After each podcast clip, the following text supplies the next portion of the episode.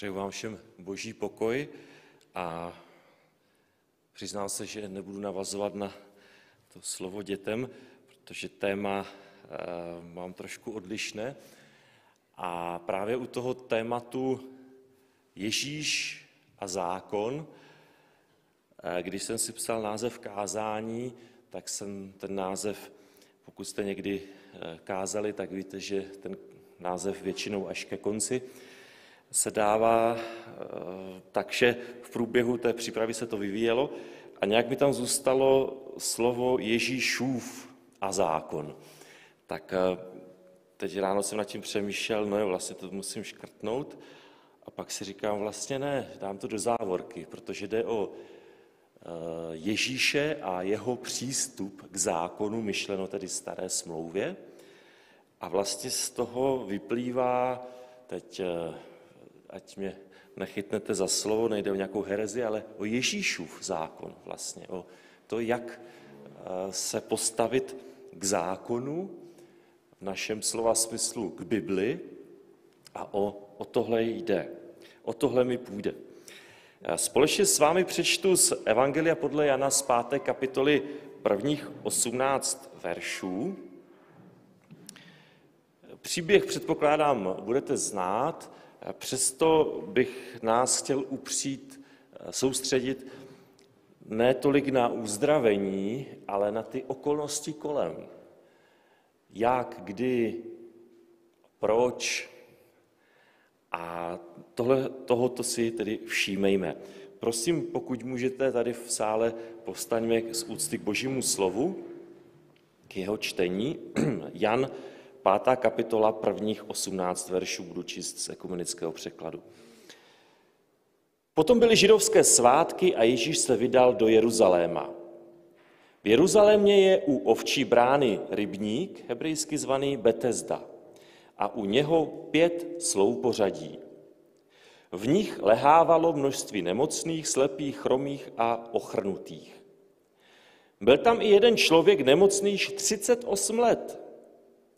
Když Ježíš spatřil, jak tam leží a poznal, že už je dlouho nemocen, řekl mu, chceš být zdrav? Nemocný mu odpověděl, pane, nemám nikoho, kdo by mě donesl do rybníka, jakmile se voda rozvíří. Než se tam sám dostanu, jiný mě předejde. Ježíš mu řekl, vstaň, vezmi své lože a choď. A hned byl ten člověk uzdraven, vzal své lože a chodil. Toho dne však byla sobota. Židé řekli tomu uzdravenému, je sobota a proto nesmíš nosit lůžko. Odpověděl jim, ten, který mě uzdravil, mi řekl, vezmi své lože a choď. Zeptali se ho, kdo je ten člověk, který ti řekl, vezmi je a choď. Ale uzdravený nevěděl, kdo to je, nebo Ježíš se mu ztratil v zástupu, který tam byl. Později vyhledal Ježíš toho člověka v chrámě a řekl mu, hle, jsi zdrav, už nehřeš, aby tě nepotkalo něco horšího. Ten člověk šel a oznámil Židům, že je to Ježíš, kdo ho uzdravil. A proto Židé začali Ježíše pronásledovat, že takové věci dělal v sobotu. On však jim odpověděl, můj otec pracuje bez přestání, proto i já pracuju. To bylo příčinou, že židé ještě více usilovali Ježíše zabít, protože nejen znesvěcoval sobotu, ale dokonce nazýval Boha vlastním otcem a tak se mu stavěl na roveň. Tak tolik z božího slova, můžete se posadit?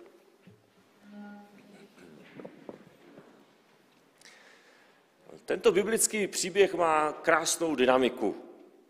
Ježíš to zase nandal těm úzkoprsým náboženským zastáncům, kteří byli takový suchaři, sice to byli představitelé židů, měli velký vliv, ale tak nějak jim to nandal, ukázal jim, o co vlastně jde.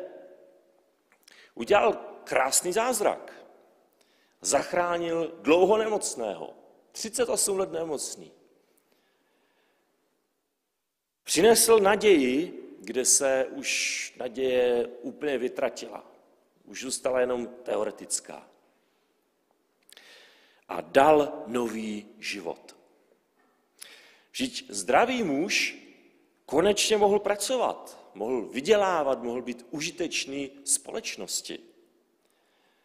Doteď byl spíše přítěží.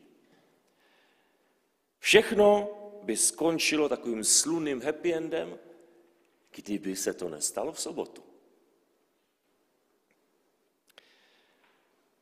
Sobotu se prostě pracovat nemá. A ne, že se to nemá, co by řekli sousedi, ale hospodin přikázal, že nebudeš dělat žádnou práci, ty ani kdo je ve tvých branách, návštěva, dokonce ani zvíře tvoje nebude pracovat.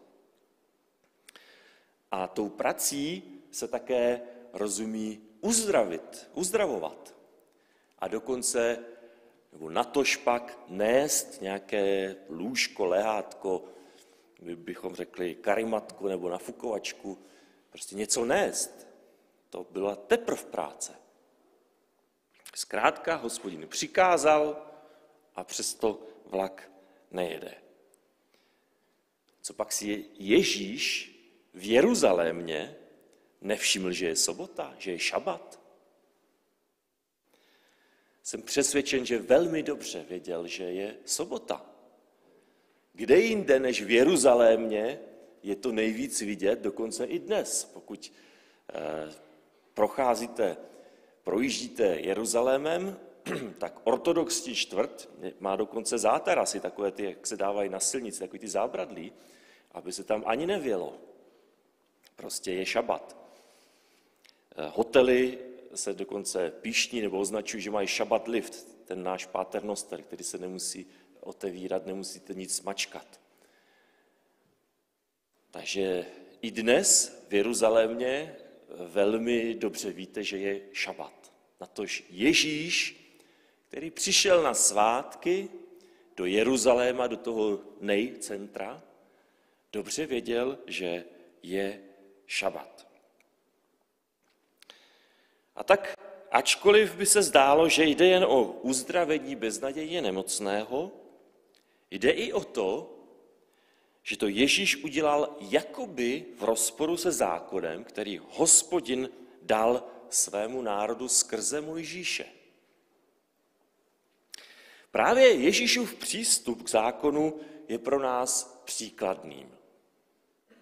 Možná si říkáte, počkej, my nejsme židé, nejsme v Izraeli, ale přesto náš přístup k božímu zákonu, k Bibli, toť otázka.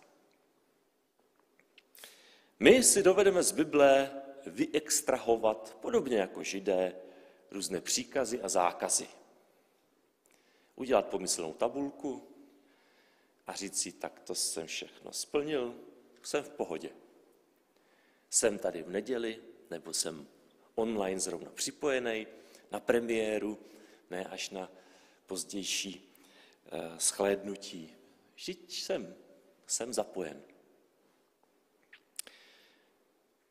Dovedeme si i my, evangelikálové, dokonce baptisté, samozřejmě je to nadsázka, udělat nějaké přikázání, které nenazveme přikázání a dát ho naroveň písmu, a teď už se zdá, že, že se snad rouhám, ale vzpomeňte si, jestli jste nezaslechli ve sboru, vždycky se to takhle dělalo. Jak to, že ten sedí tam? Co to je za nový nástroj? Co se to děje? Co, jak to, že to je jinak? To jsou ty naše nepsané tradice, které dovedeme podobně jako židé téměř zapsat a vyžadovat. Bratře, v neděli do sboru jenom v obleku. A pokud ne, jak si to dovoluješ? Sestro, sukeň má být dlouhá tolik a tolik pod kolena. Dobře to známe. Takže my podobně jako židé tehdy, dovedeme mít pouhé příkazy a zákazy z božího zákona. A může se nám právě on, dárce zákona, Bůh, nebeský Otec, zachránce Ježíš a Duch Svatý vytratit z toho celého. Zůstane nám jenom náboženství, nějaký systém pravidel, příkazů a zákazů. Ježíš sám nám však ukazuje, že on nekoná v rozporu s otcem, i když v sobotu, v šabat, uzdravuje, i když přikazuje vezmi a nes, jo, jdi, kráčej, tam byl taky jenom tisíc kroků, nebo tisíc metrů zhruba, eh, omezení na sobotu a ještě něco nes. To nám pohanům jaksi eh, se ztrácí, když tohle čteme. Kdo ti přikázal chodit a nosit šabat? Ježíš nám právě ukazuje, jak tedy přistupovat k zákonu, jak přistupovat k písmu, k Bibli a vnímat, že to Bůh komunikuje skrze Bibli. Že je to boží příkaz. Je jednodušší, když nám někdo řekne, tohle smíš a tohle nesmíš. A tohle z toho můžeš. Černá bílá. A neočekává, že my budeme přemýšlet, proč tohle z toho můžu a proč tohle toho nemůžu. Předpokládám, že tady eh, mládež, eh, hudebníci už neslýchali od svých rodičů, že do kina je hřích, tancovat je hřích, aniž by se vysvětlilo, proč je to hřích a co je na tom hřích. Já jsem to slýchával. Je jednodušší přikázat, tohle to nesmíš a neptej se. A když se zeptáš, tak jsi vlastně drzí, protože spochybňuješ moji autoritu. Ale u Ježíše vidíme trochu jiný přístup k zákonu. Mnoha lidem takovýto černobílý přístup vyhovuje nejenom v církvi, ale i ve společnosti. Raději máme vůdce, který nám řekne, tohle je dobře, tohle je špatně.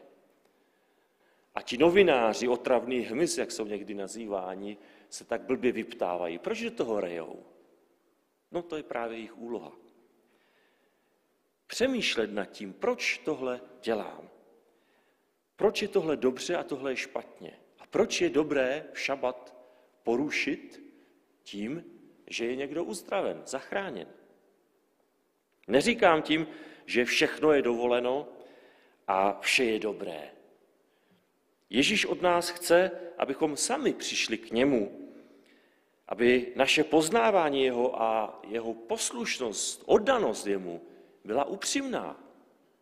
Byla proto, že já chci, já chci se podřídit, já chci dělat to, co on chce. Já potom toužím, protože jsem přesvědčen, že to je ten nejlepší způsob života. Ne protože mi to rodiče řekli, nebo že vždycky se to tak dělalo, ale protože já to věřím, že to je nejlepší životní způsob. Ukazuje nám na náboženskou úzkoprsost. A současně ukazuje, že jde o záchranu říšníků.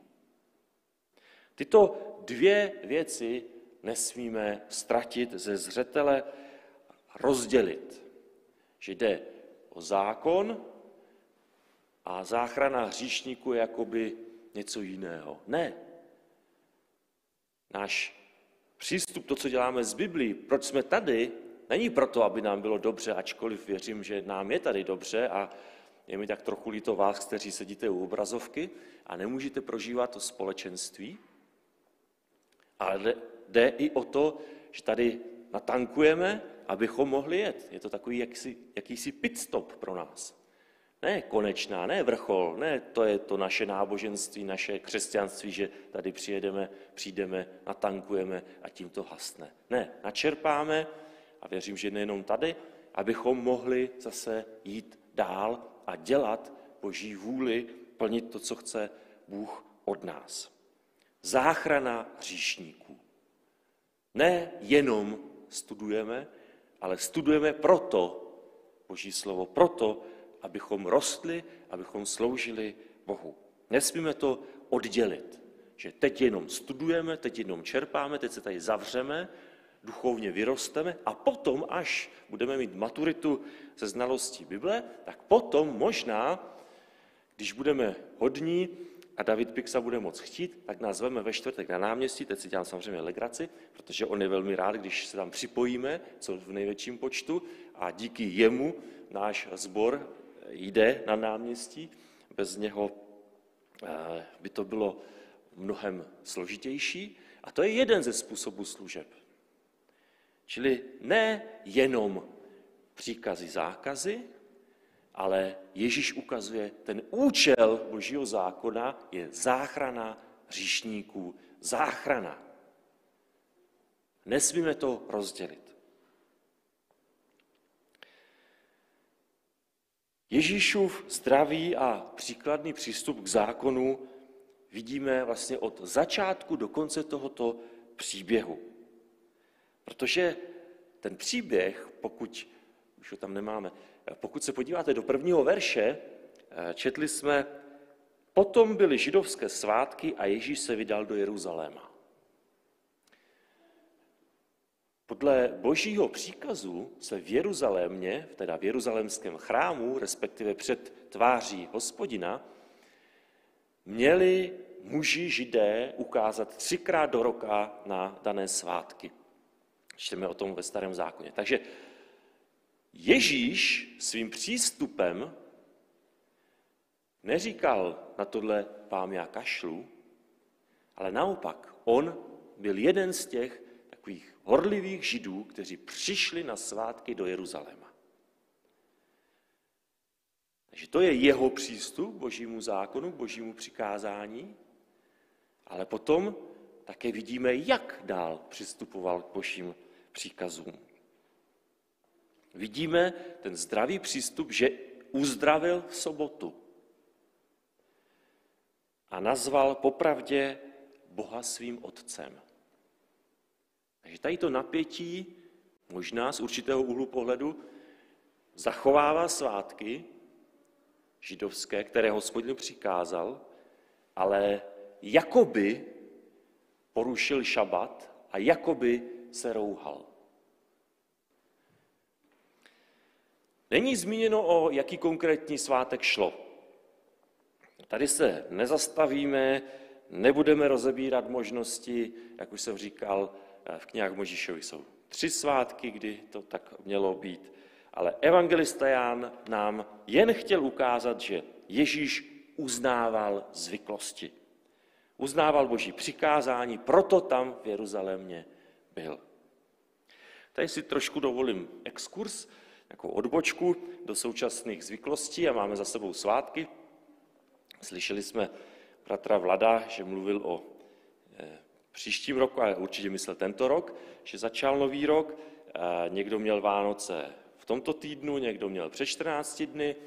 Eh, Silvestra jsme měli, myslím, že všichni stejně přibližně.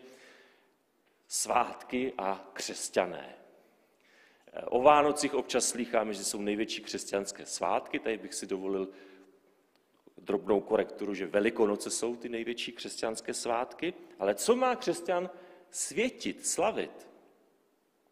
V Novém zákoně, když tak mě opravte, a budu, budu rád, nebo rád, jsem zvědav, jaké svátky má křesťan slavit? Jsme vyzýváni v Novém zákoně, v Nové smlouvě slavit svátky? Já se přiznám, že jsem... Eh, to na mou památku, slavíme večeři páně. Ano. Jako církev, a teď jak často? Je to tam napsané. Kdykoliv se sejdete. Takže tady něco schází, přátelé. A to je jediný, jediné slavení, ke kterému jsme vyzýváni v Nové smlouvě. Vánoce, Velikonoce, Letnice, díku vzdání, to je naše tradice, naše vyjádření, určité vyjádření Bohu, ale konkrétní svátky, jako měli židé třikrát za rok se ukážete před mojí tváří a ne s prázdnou, tak takovéto ustanovení nemáme. A poštol Pavel eh, v listě Římanům ve 14. kapitole v 5. až 8. verši eh, píše tohle. Někdo rozlišuje dny, jinému je den jako den, každý nechť má jistotu svého přesvědčení. Kdo zachovává určité dny, zachovává je pánu. Kdo jí, dělá to pánu ke cti, neboť děkuje Bohu. A kdo nejí, dělá to také pánu ke cti, neboť i on děkuje Bohu. Nikdo z nás nežije sám sobě a nikdo sám sobě neumírá. Žijeme-li, žijeme pánu. Umíráme-li, umíráme pánu. Ať žijeme, ať umíráme, patříme pánu. To je ke svátku. Nežijeme sobě, ale pánu.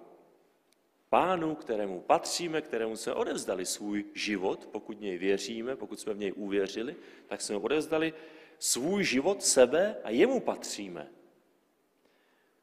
Tolik tedy ke svátkům pro křesťany a teď zpátky do Jeruzaléma. Víme, kde přesně se stal zázrak. Byla to vodní nádrž. Když se řekne rybník, já osobně si představuju Jižní Čechy a nějaký takový jako bahňáček s lekníny a kachínkami a rákosem. A byl jsem překvapený, že v Jeruzalémě to takhle nevypadá. Že to byla nádrž spíše ve smyslu našeho koupaliště. Takže jenom pro technickou představu, eh, bazén nebo nádrž se sloupořadím až na Karlovarskou kolonádu a možná ještě v eh, Mariánkách, tak eh, tohle se taky u nás v zeměpisných šířkách moc nepoužívá. Takže opět sloupořadí kvůli stínu. Římané to používali a zřejmě Herodes to nechal postavit, zase nevíme přesně jsou určité vykopávky. Ale vodní nádrž, ne, ne nějaký rybníček z kapříky. Takhle to vypadalo a název Bethesda nebo Bethsada. Bethesda znamená dům milosti, Bethsada zase dům oliv. Dvojí e, varianta čtení, nebo e, obě jména jsou možná v textu. Proto zase bych nepřeceňoval výklad tohoto názvu. Kdyby toto místo bylo zaručeným místem uzdravení, co myslíte? Co by z toho udělali židé, dobří obchodníci? To by sypalo, panečku, to by byl špitál, to by byla klinika. Evangelista Jan nerozebírá zda bylo skutečností to, čemu onen muž bez jména věřil. Zda by ho skutečně uzdravilo to bublání, eh, to víření hladiny vody. Když máte před sebou papírovou verzi Bible nebo eh, trošku eh, lepší aplikaci nebo program, tak si všimnete, když se díváte do textu, třetí verš a po třetím následuje jaký verš? Kdo má před sebou Bibli? Pátý, ano. Čtvrtý tam vypadává, ne z důvodu, že by neuměli počítat, ale je tam pod čarou, že část třetího a čtvrtý verš není v původních rukopisech. Neobjevuje se v těch eh, dobrých rukopisech. Ale vysvětlují nám sice důvod, proč nemocní leželi u té Betesdy, a tak je bereme jako doplnění vsuvku, nikoli jako původní boží slovo. V odpovědi toho muže v sedmém verši říká, pane, nemám nikoho, kdo by mě donesl do rybníka, jakmile se voda rozvíří. Než se tam sám dostanu, jiný mě předejde. Dovídáme se z toho o zázračné možnosti uzdravení. Rádi bychom o tom věděli víc, ale z Bible se to nedovíme. A také jsem nenarazil úplně na nějaké písemné prameny, že by tam bylo rozepsáno. Nicméně jenom zvažte, kdyby byla stoprocentní eh, úspěšnost uzdravení při rozvíření hladiny, eh, jak by to asi vypadalo. Četli jsme, že tam bylo mnoho nemocných, možná bychom řekli zástupy, kteří čekali na to rozvíření vody, ale víc nevíme. Otázkou ale zůstává, vemte si mnoho nemocných, jdete do nemocnice, nepřeju vám to, ale asi každý jsme byli někdy v nemocnici. A proč Ježíš vybral jenom toho jednoho?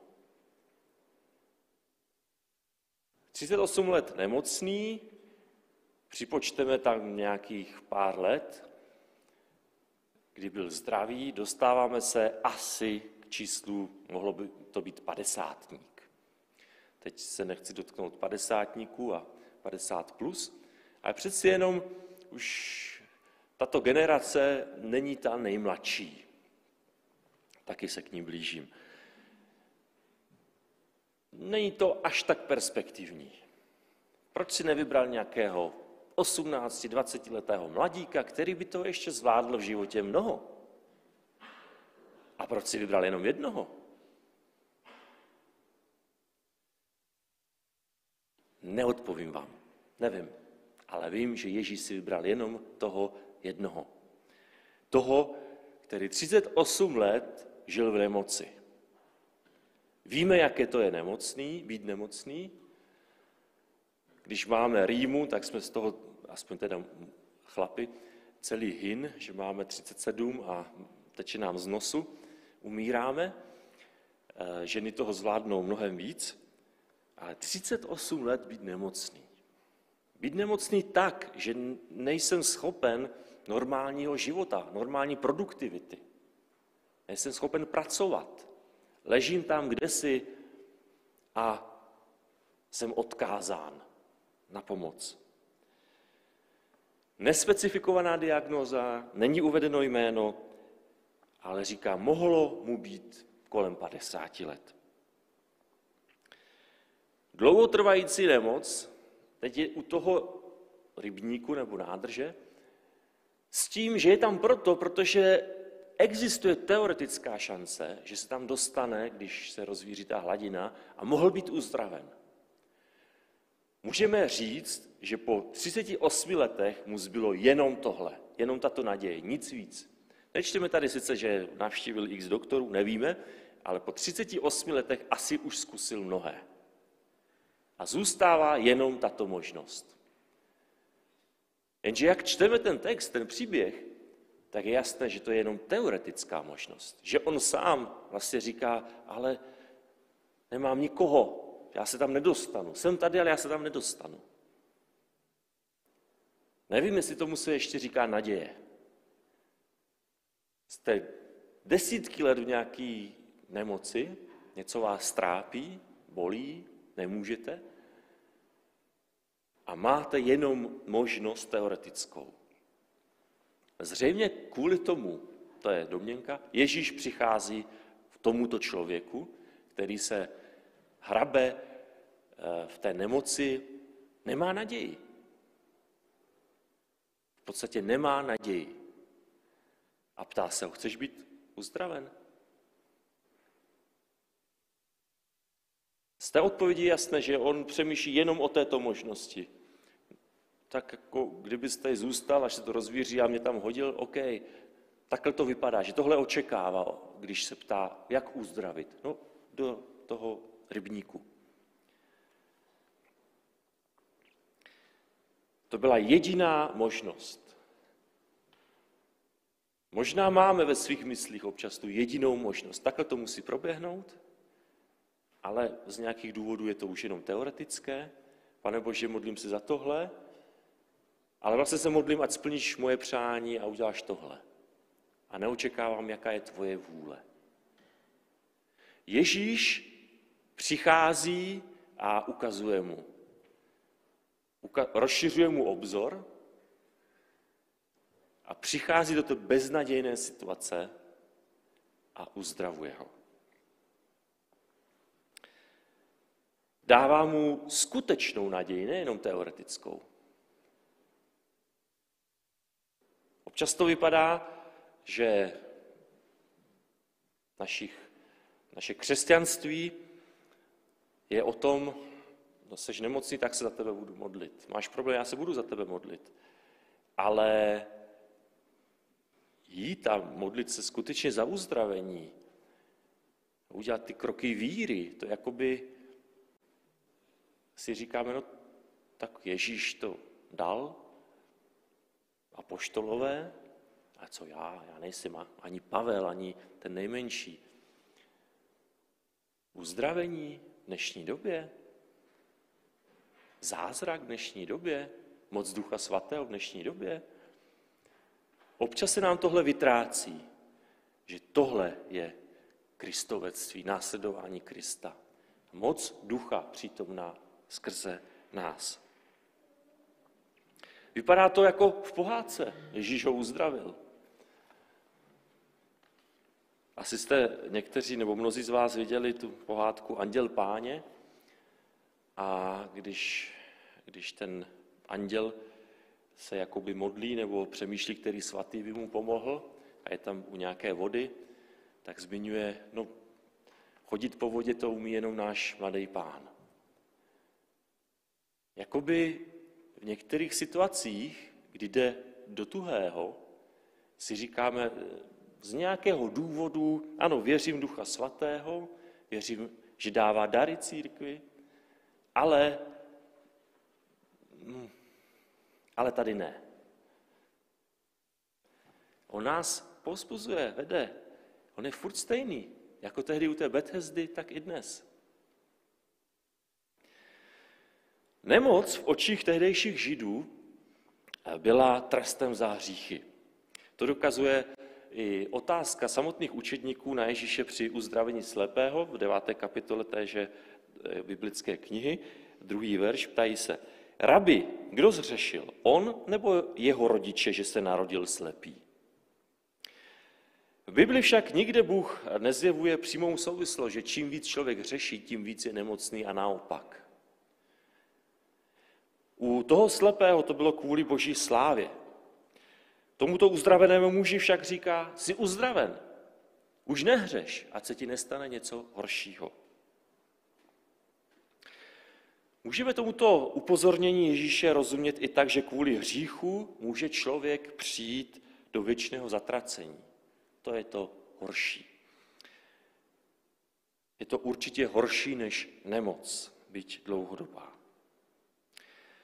Bůh nám jasně ukazuje, že odplata za náš život, za naše skutky, ta spravedlivá odplata, přijde až na věčnosti. A co je spravedlivá odplata, to definuje on. Nám se zdá nefér, že zloději a podvodníci vládnou tomuto světu. Ale svět byl vydán satanově, tak to tak vypadá. Bůh však odplatí, bude soudit spravedlivě a připomíná, že on pomstí, on odplatí, ale že pomsta patří jemu. Uzdravený muž byl Ježíšem vyzván, ať nehřeší, ať žije s Bohem. Jeho reakcí bylo, že šel a nahlásil to. Nahlásil Ježíše. Oznámil židovským představeným, že ho uzdravil Ježíš. Byl to hřích, nebo to nebyl hřích? Já jsem přišel na tři odpovědi. Že to byl hřích, protože tím přispěl k větší nenávisti k Ježíši, které vyvrcholilo Ježíšovým ukřižováním. Za druhé, že to nebyl hřích, protože Ježíš měl být obětován, a ten muž svým nadšením Ježíše, eh, nahlášením Ježíše projevil poddanost autoritám, těm kněžím, vedoucím božího lidu a vlastně poslechl Boha. Zachoval se podle božích pravidel. Ta třetí odpověď, jeho nahlášení nemáme vnímat v souvislosti s Ježíšovou výzvou nehřešit. A tak vidíme, že pro hodnocení onoho muže bychom museli znát jeho motivy, proč to udělal. A ty neznáme, alespoň já ne. Víme však, že židovští představitelé začali Ježíše pronásledovat a chtěli ho ještě víc zabít, protože uzdravil v sobotu, přikázal nést břemeno a nazýval Boha vlastním otcem a tak se dělal rovným Bohu. To bylo jasné porušení Mojžíšova zákona. Pracovat sobotu, druhé k tomu vyzýval a ještě se rouhal. No to bylo na bílé dni, co víc. To prostě ani ne dokázně, ale rovnou zabít. Právě toto napětí mezi formálním dodržováním božího zákona a vystihnutí jeho podstaty, tedy boží pomoc beznadějné nemocnému, to je ta pointa příběhu. Můžeme se zaseknout u dvojího jména rybníku, určení jeho polohy, či později doplněnému biblickému textu, ty třetí a čtvrtý verš, potom nám však unikne, co od nás Bůh chce. Sám ukázal, jak z lidského pohledu může být na hraně poslušnost nebeskému Otci. Šlo o život, ale hříšník byl zachráněn. Ježíš se předvedl jako zachránce.